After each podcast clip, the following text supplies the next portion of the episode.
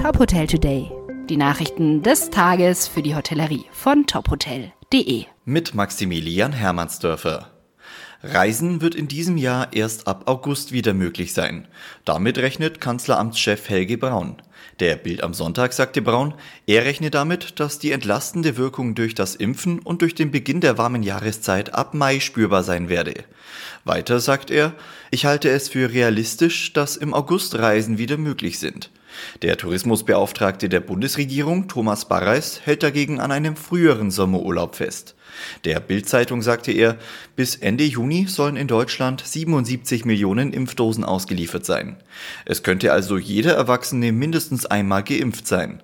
Damit werden Urlaub und Restaurantbesuche für jeden sicher machbar, so Barreis. Knapp die Hälfte der Deutschen plant in diesem Jahr einen Urlaub in Deutschland.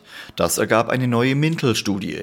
Demnach will mehr als ein Drittel der Befragten im Sommer verreisen. Am beliebtesten sind Reiseziele in Bayern, Mecklenburg-Vorpommern und Schleswig-Holstein.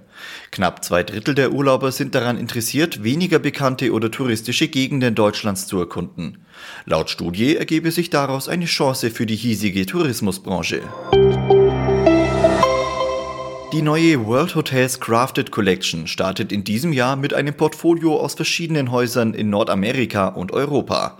In der neuen Kollektion sind Lifestyle-Hotels zu finden, die für eine neue Generation von Reisenden stehen, so das Unternehmen.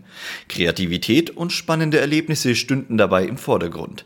Die ersten Häuser der Crafted Collection starten unter anderem in Kalifornien, Pennsylvania, Schweden und Italien. Die Online-Suchmaschine Google ermöglicht Hotels und Reiseunternehmen künftig die kostenfreie Einstellung von Buchungslinks. Für Unternehmen bieten sich dadurch einige Vorteile.